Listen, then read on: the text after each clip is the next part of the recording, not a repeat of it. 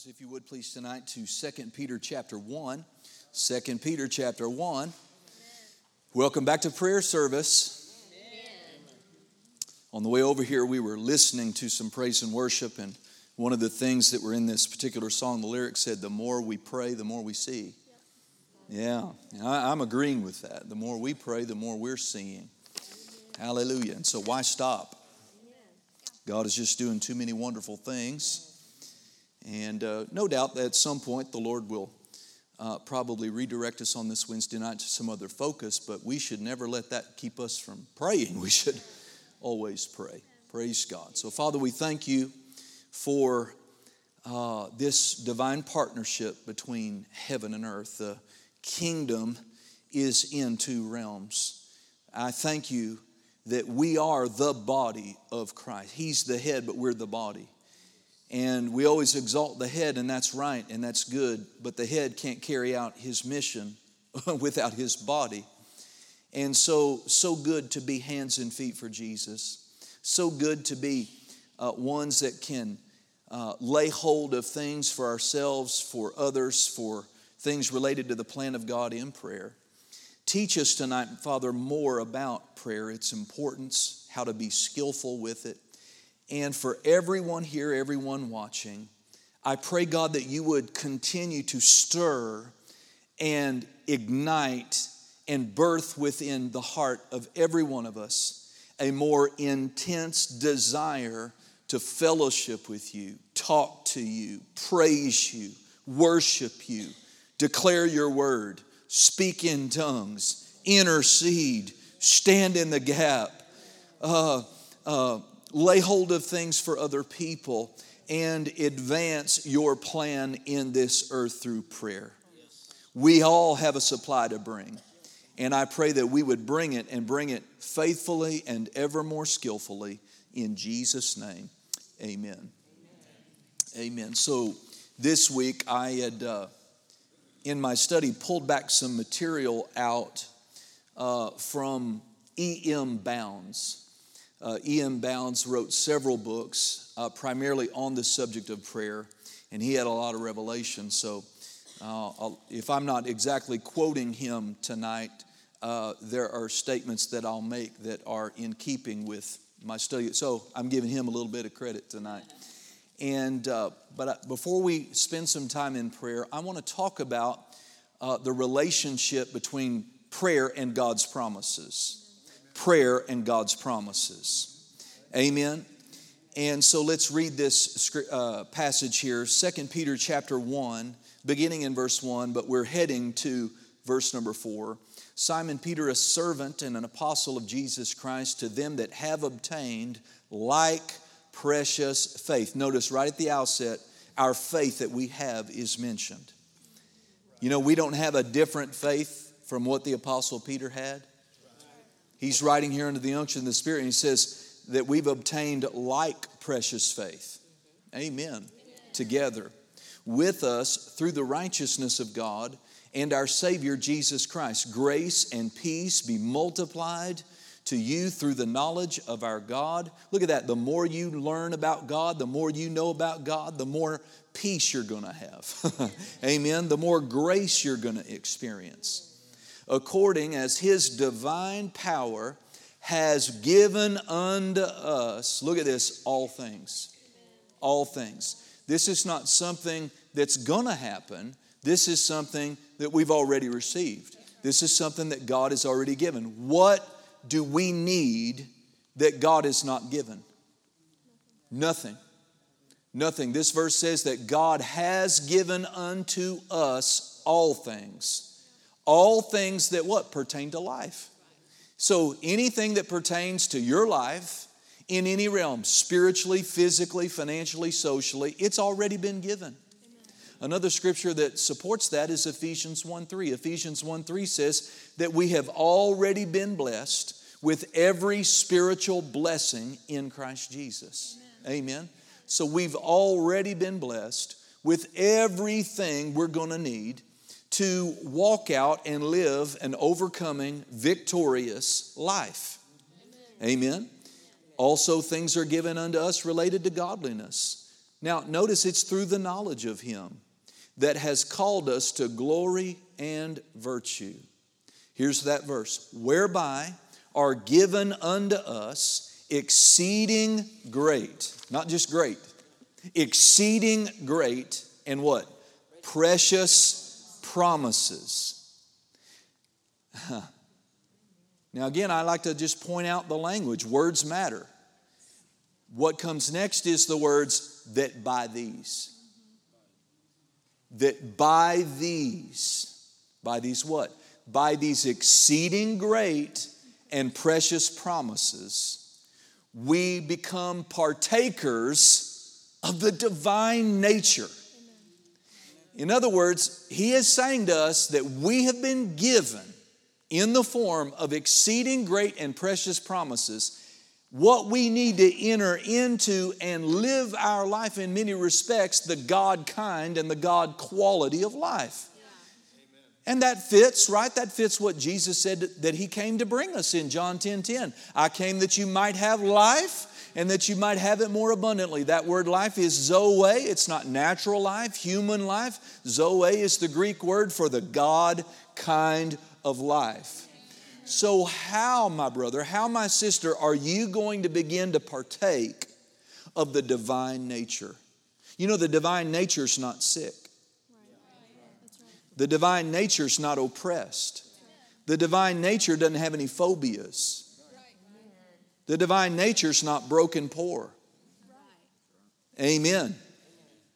So, how do we? It's, it should be obvious. I'm waiting for you to talk back to me. How do we partake of the divine nature?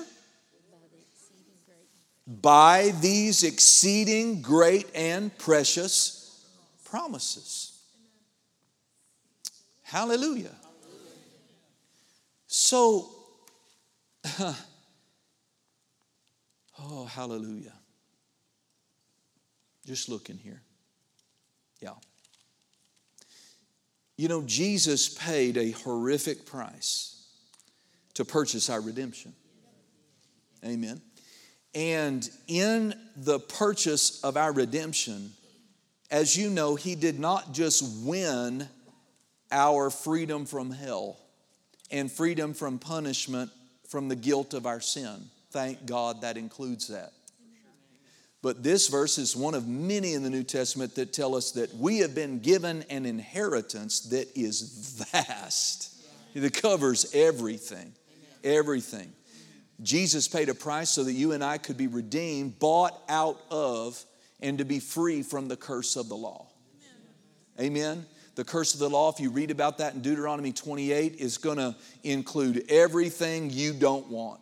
Everything nobody wants to have happen to them. All kinds of sicknesses, diseases, tragedies, accidents, destructive things, poverty is all part of the curse of the law. And we've been redeemed from the curse of the law. And so everything that Jesus bought, everything that Jesus paid for, has been made available and it has been given to you in a specific form. Your healing has been already given to you in the form of a promise.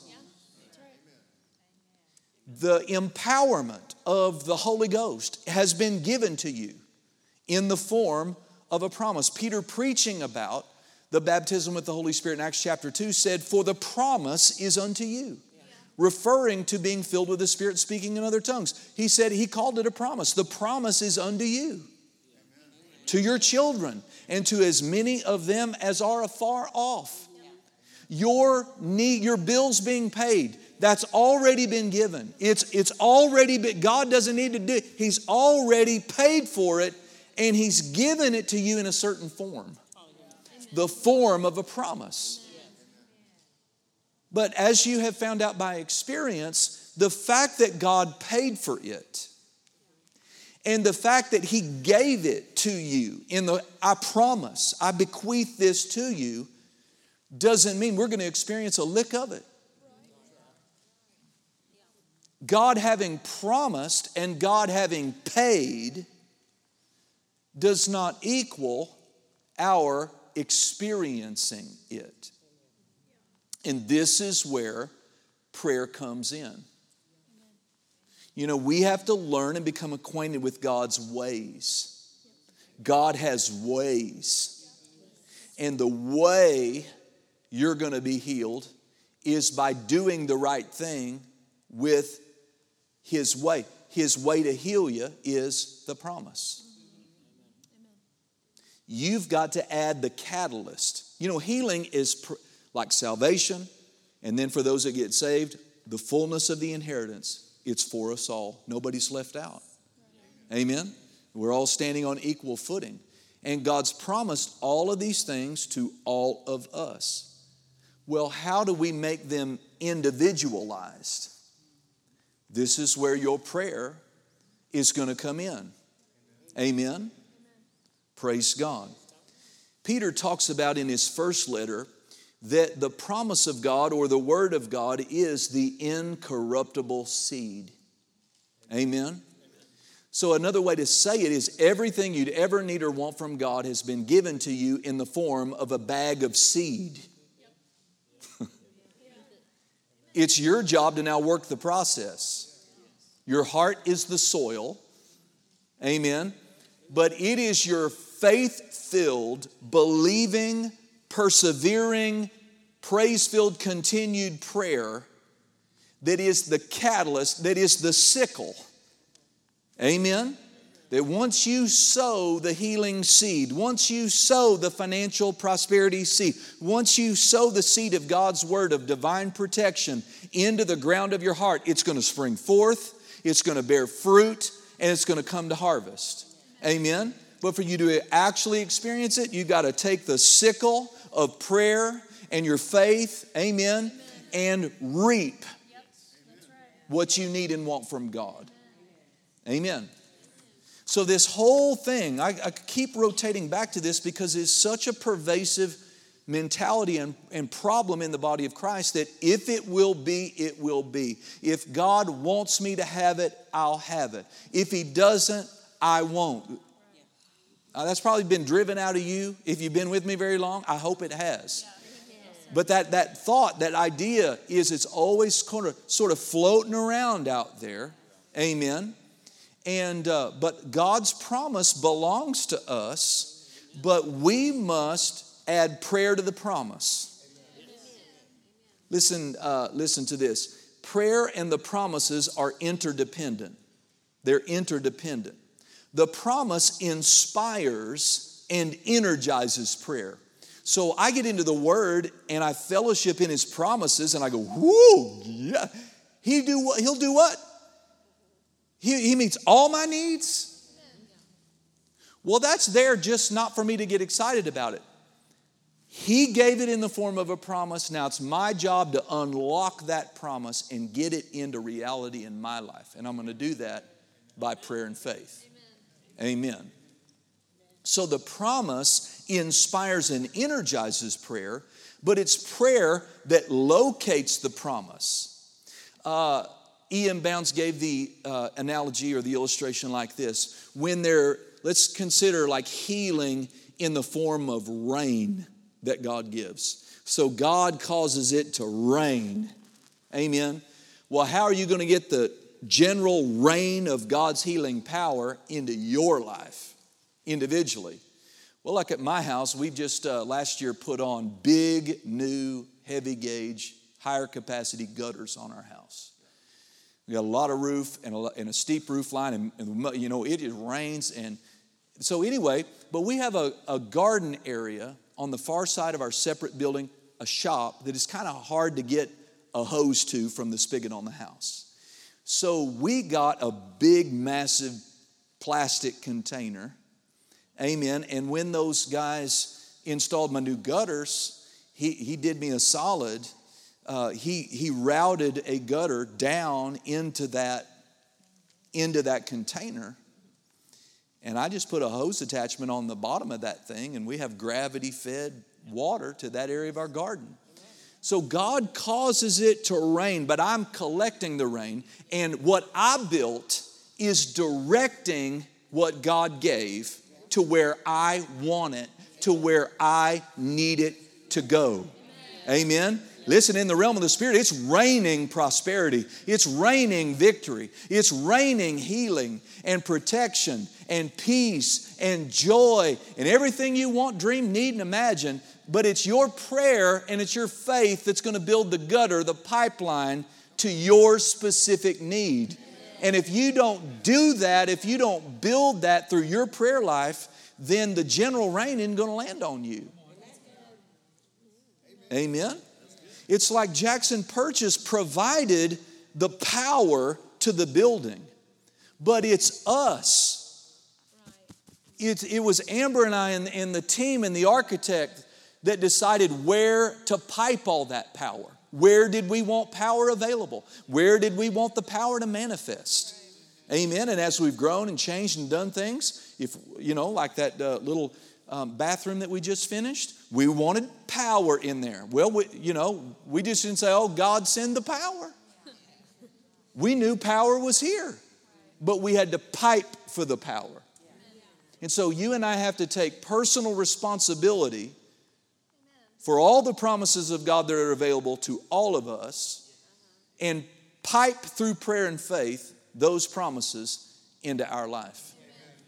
The great thing about this is that to a great degree, God will allow us through our prayer and faith to pipe power to other people that either don't know to do it or too lazy to do it or just not doing it. And we can still be a blessing to them in that way. James chapter 5 says that the uh, effectual, fervent, continued prayer of a righteous man does what? It makes power available. Amen?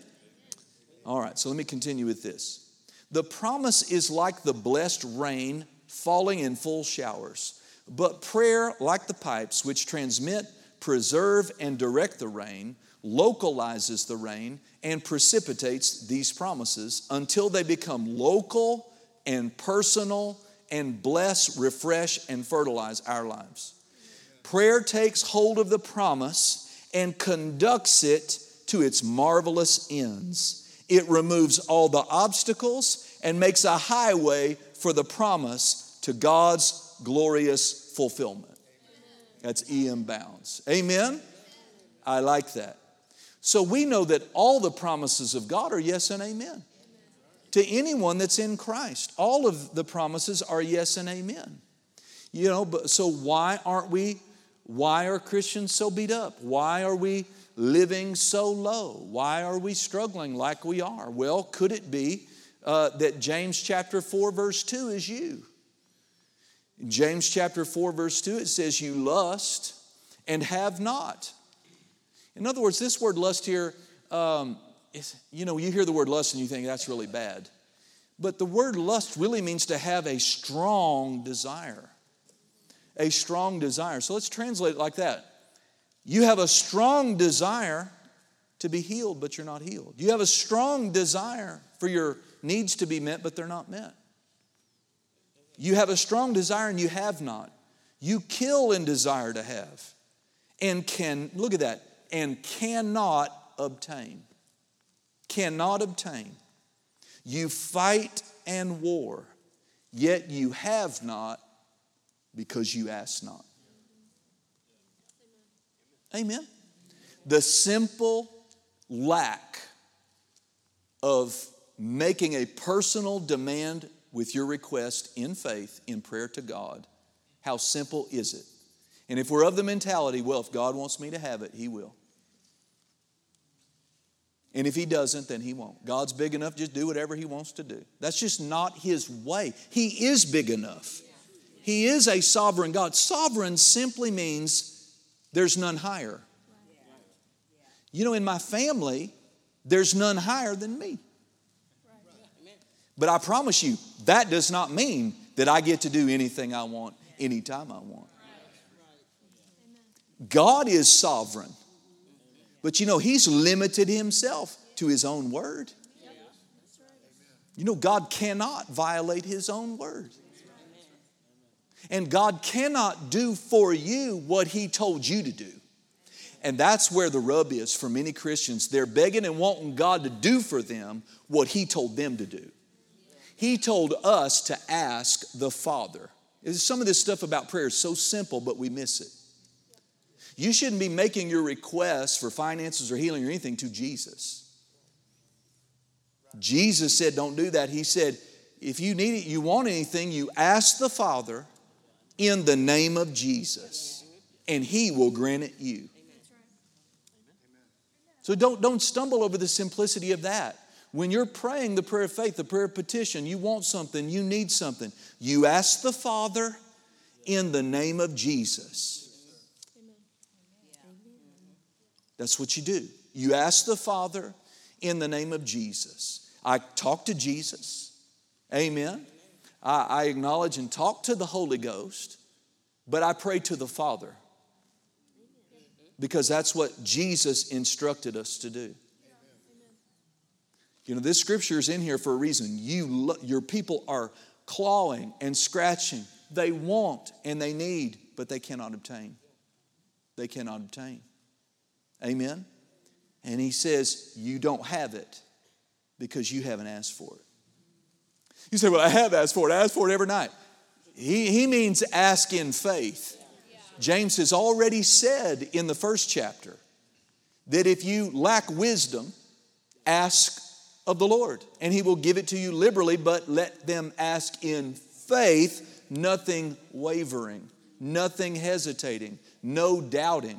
For he that doubts is like a wave of the sea, driven by the wind and tossed. And he says just very plainly, let not that person think that he'll receive anything of the Lord. So if you're asking in fear, that don't count. If you're asking in desperation, that don't count. If you're asking a hoping and a wishing and a wondering, that don't count. You have to ask in faith. In other words, you have to ask and be sure of the answer before you ask it. James chapter 4 verse 3 goes on and gives another reason why we might fall short of the promises of God. We ask, but we ask amiss. And it tells you what, in that scripture, what asking amiss means. You ask amiss that you might consume the answer, what you're asking for, on your own lust. It's, it's a selfish, right? If you want God to heal you, heal your lungs so you can go back and smoke more cigarettes, you're, you're asking amiss. You got cirrhosis of the liver because you drink too much, and you want Him to heal you so you can keep drinking, you have asked amiss. If you want God to bless you with money so that you can fill up your weekend with recreation and neglect the house of God, you have asked amiss. Why do you want to be healed? Do you want to be healed so you can serve? Do you want to be healed so you can witness? Do you want to be healed so that you can uh, walk out the plan of God for your life? Or do you want to be healed for your own selfish aim? So you might be asking but the motive behind the ask, God is looking at. Why do you want to raise? In your financial plan, do you have any plan or thought about giving more, adding to different ministries, doing more for God financially? Or is it just all about you, you're for, and no more? Thank you. Hallelujah. So I think sometimes we know these scriptures are there. We've read them. We read them all the time as we read our Bibles. But we think it's so simple, we just we just skip right over it and we're violating it. I think a lot of people think that they are seeking first the kingdom of God, and they're not. They think they are, but they're not. They ought to get before God. If things aren't being added to us, then we're not seeking first the kingdom of God because Jesus is not a liar. He said in Matthew 6 33, Seek ye first the kingdom of God and all these things will be added. What? The, the house, the car, the needs, everything they've been talking about. Everything the Gentiles are out there craving and lusting after. Amen. All those things, the food, the clothes, everything you need, want, drink, you know, for your family, should be being added to you. If they're not being added to me, it's my responsibility to go before God and say, Where am I missing it? Amen. Amen. Amen. Just to quote another verse, you know, Mark 11 24 comes to play. God has promised. He has promised. And you fill in the blank. There's a promise there that covers your thing. well, Mark 11 24, Jesus says, Therefore I say unto you, what things soever you desire, just expect it to fall on you like a ripe cherry off a tree. You don't have any part in the matter. No. He said, whatever things you desire when you pray. When you pray. Believe that you receive them and you will have them. What if you pray but you don't believe you take it? When you pray, you will not have it. The requirement is that you pray, but at the time that you pray, you believe you take it. That word means take, to take to oneself.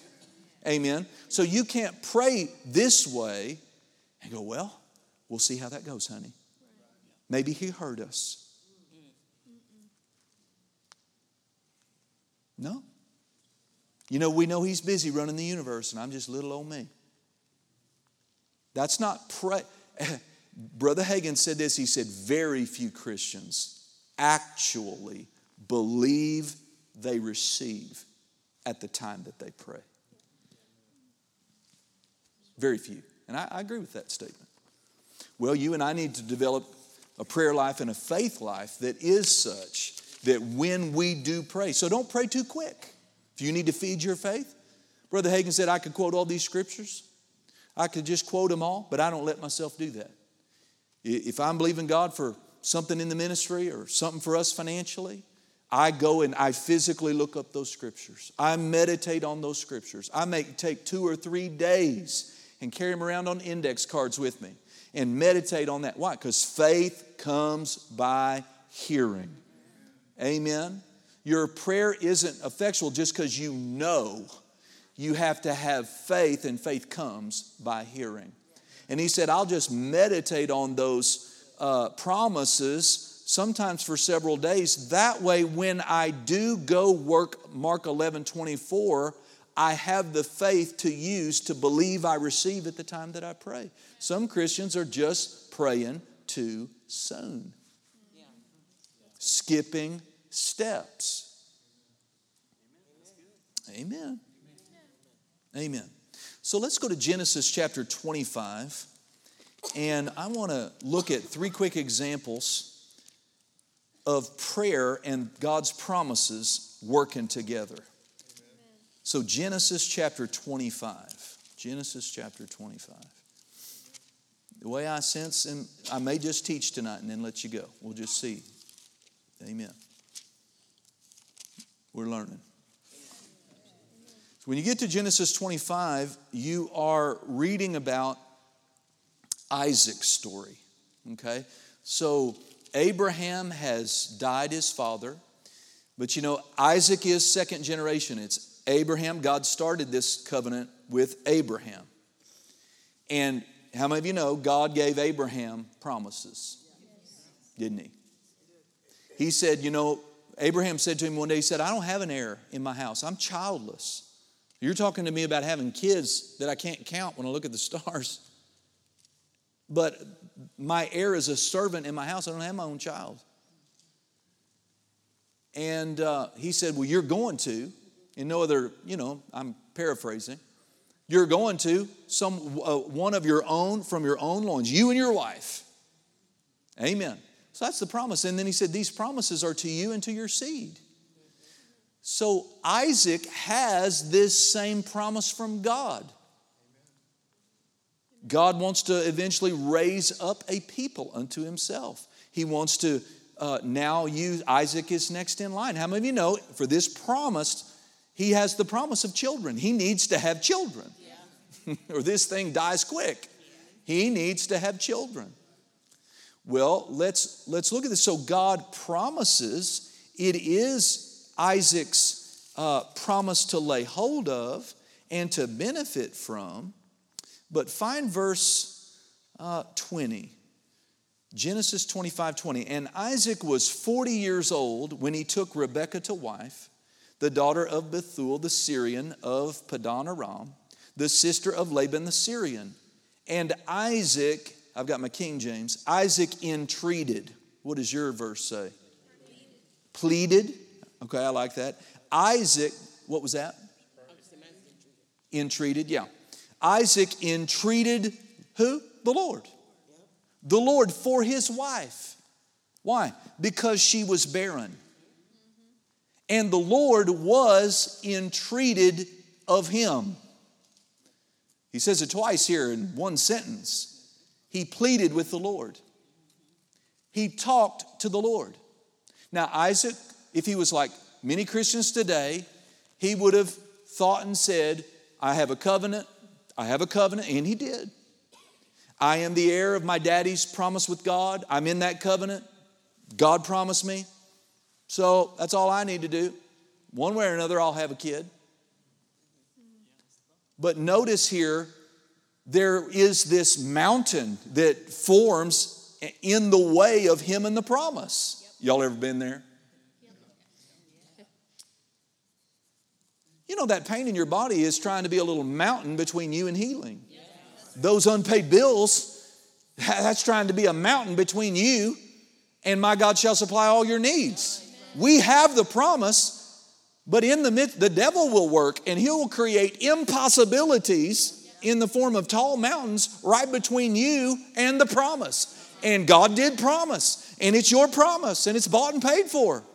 But notice, Isaac did not have the mentality of, well, because that's true, que sera, sera, one day, one day, I'll just kind of wait around one day, one day in God's perfect time. How many of you heard people say, I know God's going to heal me in His perfect time? That's, that's an unscriptural phrase if you know about the covenant and faith. He said, Now, now is the day of salvation. Today. Amen. The promise that He gave for your healing has already been bought and. Why would He want you to wait? What's, what's in the timing? It's a religious idea that we've bought into. No, healing is now. And if, if you'll never have it until you make the promise of healing now. I'm healed now. Well, I got this thing. No, now you have to believe that you're healed now, and that's what's going to get rid of the thing. Well, I, I can't believe for something I don't have. Well, then you'll never have it. Jesus said you have to believe you receive it, and then what did he say? And you shall have it. The believing come believing is not seeing. Believe, yes, it is. Believing is seeing. Seeing is not believing, is what I meant to say. Seeing is not believing. It's exactly opposite. Believing is seeing. We've had to walk around all this time with that thing mocking the promise of God putting pressure on us. And we just had to walk around and say, ha ha ha, that need is met. That need is met. I don't know how, but that need is met. That need is met. That bill is paid. That project, I call it done. I call it completed. I didn't put it out there in the future. I never use, I never say, you know, when I pray like this, God's gonna. You're just pushing it out, pushing it out. Mm-hmm. One of these days I'll be free of my depression. First of all, you called it my depression. It's not, that's from the pit. And then you keep pushing it out by, you know, E.W. Kenyon said Christians are very often tripped up by the tenses.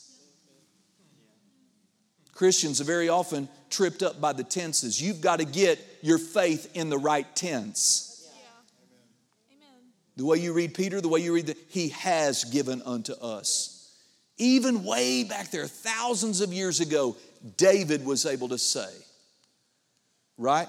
He has forgiven all my iniquities. He has healed all my diseases. He has redeemed my life. Not he's gonna, he has redeemed. See, so David went into battle knowing that God has already redeemed his life from destruction.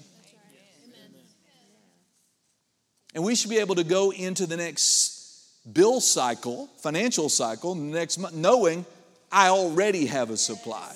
He's already met my needs. So Isaac has this impossibility that he's facing. He doesn't just wait on God. What does he do? It tells us twice in one sentence he entreated the Lord, he pleaded with the Lord. I'll say it this way he prayed. He took God's promise and he held it before him.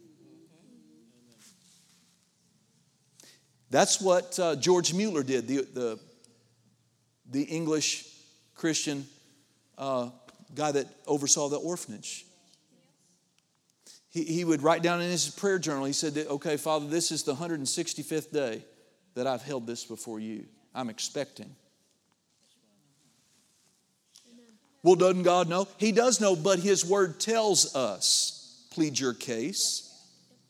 If we had time, we'd go over to Luke 18 where Jesus said, uh, Learn the lesson of the unjust judge, that we should always pray and not faint. And he tells this story about this widow who went before a bad guy, a judge that was not inclined to do anything for her. But in the parable, she just wore him out. She just wore him out. And he said, I would rather not do anything for her, but to get her out of my hair. That's a Cody translation for it. To get her out of my hair, I'm going to grant her her request. Amen. Now, that's not a parable likening, it's a parable of contrast.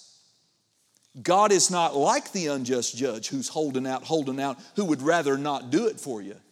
That tells us, won't our God avenge us speedily? Yes.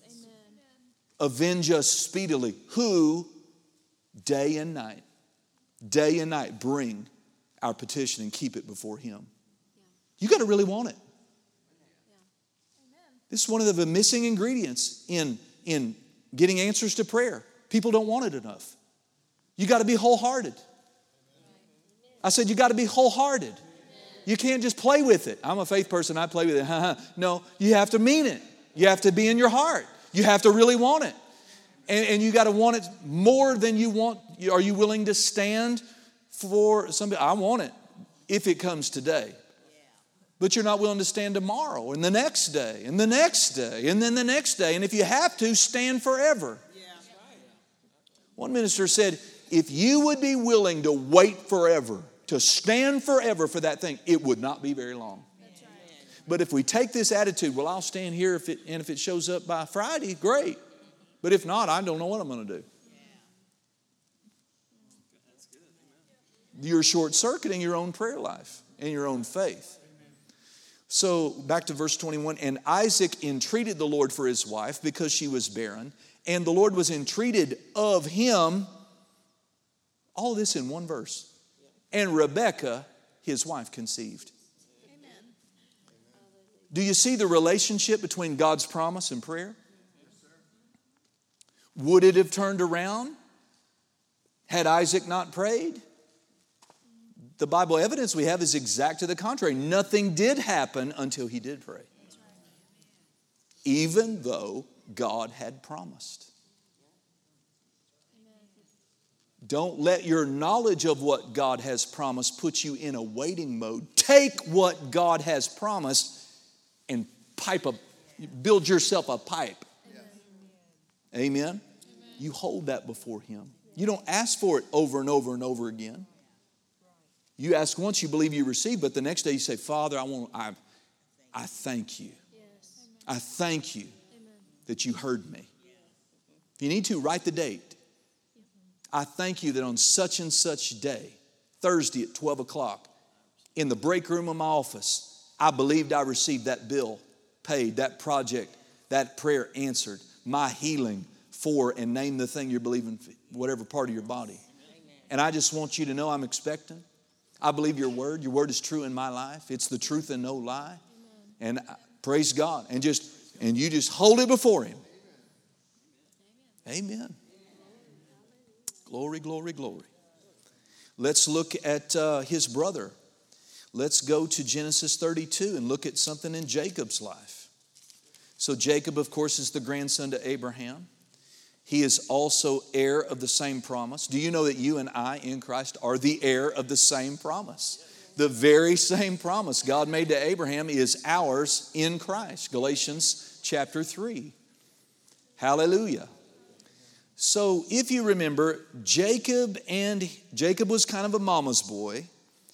His brother Esau was, you know, into dad, and dad was into him. Esau was technically the firstborn, but of course, Jacob, the name Jacob means deceiver, trickster, liar, that kind of thing. And of course, you remember that Jacob and his mama conspired to steal the blessing of the firstborn that should have gone to Esau, just by natural, the way God had set it up, generally speaking. And when Esau comes in and asks for his father's blessing, and Isaac realizes that he's been had, he already gave that blessing to Jacob.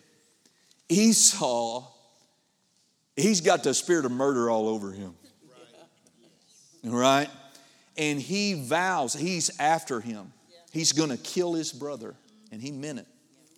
And mama says to mama's boy, to Jacob, You got to leave. You got to get up and get out of here. And so he did. So Jacob fled, and not too many days, or you know, not long after he fled, God spoke to Jacob and said, If you'll tithe, if you'll love and honor me, if you'll believe me and follow me, then I'm going to fulfill the promises I made to your dad and to your grandpa in, in so many words. And I will bless you, I'll be with you, things will go well with you, and I will bring you back into this place. Well, you know, Esau had been gone, I don't know how long. Maybe we know he, was, he worked for Laban for 14 years to get a girl. You know, Rebecca must have been something else. You'd have to be something else for me to be an indentured slave for 14 years to get that girl. Then, after the 14 years, he worked for his father in law for a number of more years. But then God spoke to him and said, It's time for you to go back. It's time for you to go back. There's only one problem with that, right? His murderous brother Esau that he had not seen, let's say, in 20 years right? But he obeys God and he begins to venture back toward home. Well, sure enough, he's got a scouting party out there ahead of him. He and his precious ones are kind of in the back of the pack. And uh, servants come and tell him, Esau, your brother, is coming. And he has 400 men with him. Oh, that's where he, you know, needed a change of underwear. Well, does Jacob have a promise? Does he have a word from God that God that things would go well with him? That he would be blessed by God and that God would bring him back into this? Is he not being obedient, endeavoring to go back as God had instructed? He's doing all this right. But he doesn't just rely on the promise and the instruction God gave alone. So look at this in Genesis 32 and verse 9. It says, And Jacob said, Oh God, oh God, right, of my father Abraham, and God of my father Isaac, the Lord which said unto me, Is he praying? He's praying to God, and notice what comes out of his mouth. Oh God, oh God, and he's reminding him of the covenant that he has. And look at that. He reminds God of what God said. That's our job. Our job is to remind God of what He said. You know, during the seven year journey of getting from Jackson Street to here, I probably wasn't conscious of it, but I knew God told me to do it. But I mean, the devil and circumstances put massive impossibilities between me, us and this church, and the promise. I talked to God a whole lot about what He said. You said. God, remember, you said. One of the things periodically, the Lord actually remind me of this. I don't currently have it in my book, so I need to get that in there. But I remember, remember that I think it was that same time, honey, I was walking down the long hall at the Kevel house, and I, you were doing dishes, and I yelled out under pressure. I just yelled out, I quit at the top of my voice. And she's in there washing dishes, and she goes, No, you don't. Thank God for it. Thank God for it. And um, you know what if what if Pastor Amber had said, "Thank God I've been wanting to quit too." Amen. Thank you, babe, for not letting me quit. I think it was right around that same time God said this to me. He said, Chris, if you don't quit, if you'll go all the way, I'll give you a big work. That's what God said to me. I'll give you a big work. Well, see, it's my job not to just forget about that. And because He said it, See, God saying it is your assignment. When He says it, He says it with a purpose. There are some things, most of the things that pertain to our lives, that He has said, they won't happen if we don't take what He said and in prayer and faith hold those things before Him. Now, some things He said, they're coming to pass just because He said, like Jesus coming back, like a judgment day. It doesn't matter what you do, it doesn't matter whether you confess it.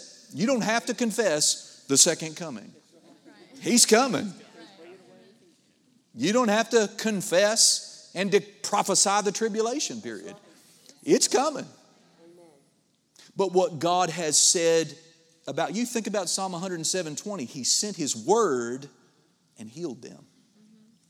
Think about what is it, uh, Reverend Kamal? I think it's Isaiah 54 55. He said, uh, like the snow that falls, right? Like the rain that comes down, so shall my word be. He said, No word of mine is void of power. Amen.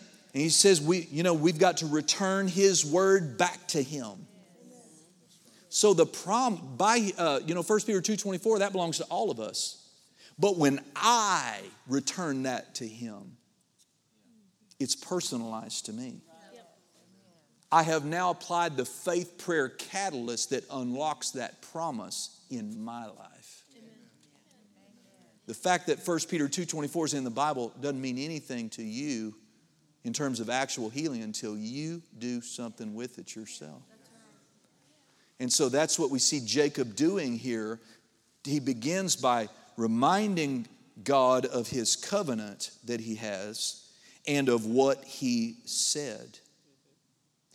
And then he talks about, I'm not worthy and, and of, all your mercies and all the good. Look at, look at verse 11. Deliver me. Well, doesn't he already have a promise to be delivered? He does. But look at this ask not that you have not because you don't ask. Deliver me, I pray thee, from the hand of my brother. So now he's holding before God the impossibility or the obstacle standing between him and the promise. From the hand of Esau, for I fear him, lest he will come and smite me and the mother with the children. And look, he does it again. Verse 12. And you said, You said, I will surely do thee good and make your seed as sand of the sea, which cannot be numbered for multitude. Skip down to verse 22. And he rose that night and took his two wives and his two women servants and his 11 sons and passed over the ford Jabbok, uh, Jabbok, or how would you, however you would say that. And he took them and sent them over the brook and sent them over that he had. And Jacob was left alone and there wrestled. He wrestled a man with him. Now that's God, right? Amen. Until the breaking of day. And when he, the man he was wrestling with, saw that he prevailed not against him, he touched the hollow of Jacob's thigh. And the hollow of Jacob's thigh was out of joint as he wrestled with him. Does Jacob really want it? Does he really want? You don't stay up all night for nothing that you don't really want. You really want to work there. you re- Jacob stays up all night. And notice this isn't hammock praying. He's not swinging in a hammock, looking up at the moonlight. He's wrestling. He's desperate.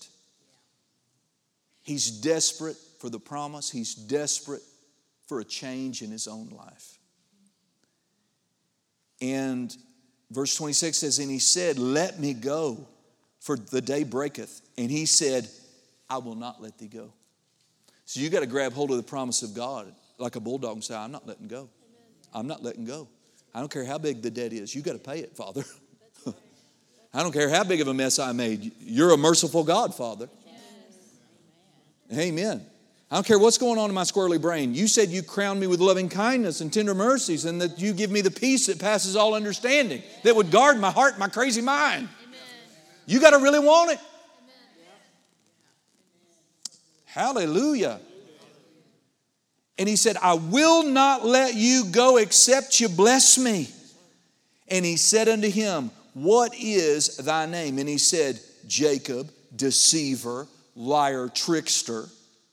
And he said, Thy name shall be called no more Jacob, but Israel. Israel means contended with God, wrestled and persevered with God. The nation we know as Israel means to wrestle and contend with God and to prevail. And ultimately, you know, the nation of Israel, at least a remnant of them, will prevail. And they'll be what God promised them to be, and all the promises God ever made to the Jews are going to come to pass. But you need to be an Israel of God yourself. You need to take the promises of God and get after it in prayer and contend. How about contending for your children? Don't, don't get quiet on me, church. Amen. You said, raise them in the way that they should go, and they will not depart from it. Father, I raised them in the church. I raised them best I knew how. They know the truth, and I'm believing. I am, I am bringing before you what you said. And I'm expecting my children to come back to God. I love how different preachers have said it at times, different ways I've heard it. Um, I think it was Robert Morris. God dealt with him about going to zero financially. Sell his house, sell his car, sell all, you know, most of his clothes, all the furniture. Uh, you got to have a wife go along with that. And she did. And, and he did it. He went down to nothing. He, he went down to zero. He got off into a corner and you know, he moved out, doesn't have anything else. So he's just sitting on the floor and he starts laughing. well, and he starts laughing. And God says, What are you laughing about? And he says, God, you have a problem. You have a problem because I did what you said. I did what you said. Now, I don't know what verse he quoted, but a good one would be like Isaiah 119. If you be willing and obedient, you'll eat the good of the land. If I, I gave and it shall be given unto me. And while he was saying that to God, the phone rang. And breakthroughs, Amen. come on, started happening. I just love the way different ones have said it. When we obey God and we, we hold it before His promise, it's like uh, the healing of my leg. I said, God, here's what you're going to do. I'm going to get up, I'm going to start walking, you're going to heal me, and He did. Now, I had the promise all the time. I think you're getting the point, right? Hallelujah. So Jacob wrestled with God, and he did not stop praying and believing and having his hand on God about that promise until God did what he said he would do. You know, as a, and we're going to close here, but as a corporate body, we need to hold before God what the prophets have said. We need to hold before God what his own word had said in the last days. God, you said in the last days you would pour out your spirit on all flesh. We need to hold that before him until he does it. Until he does it in Paducah, where I live. I thank God for the reign of the Spirit in South Africa, but I don't live in South Africa.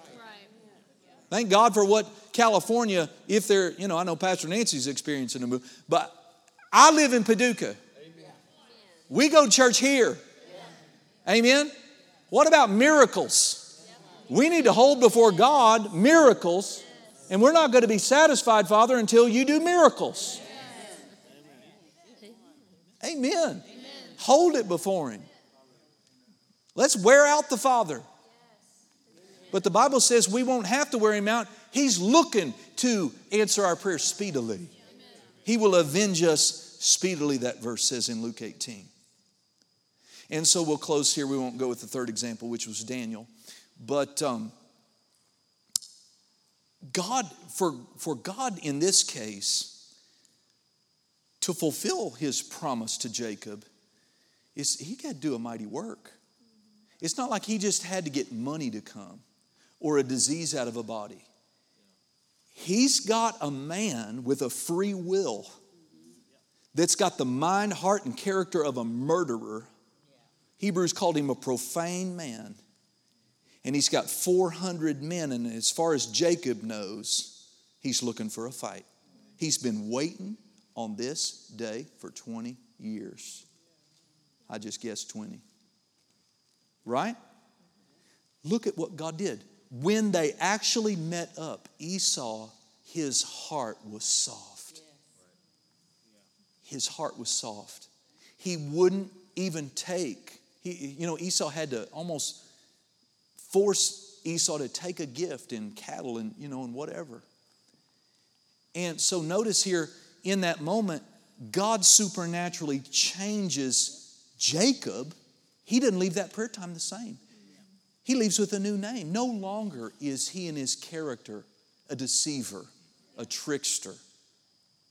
No longer is he that. But instead, now when he leaves that prayer time, he's a different man. He's a different man. And God works that same miracle in Esau's heart. He's a different man. And God's promise is fulfilled. That's an amazing thing to that God would be able to change and alter someone's will, right? Someone's character and their intent to fulfill his promise. But he did. He did.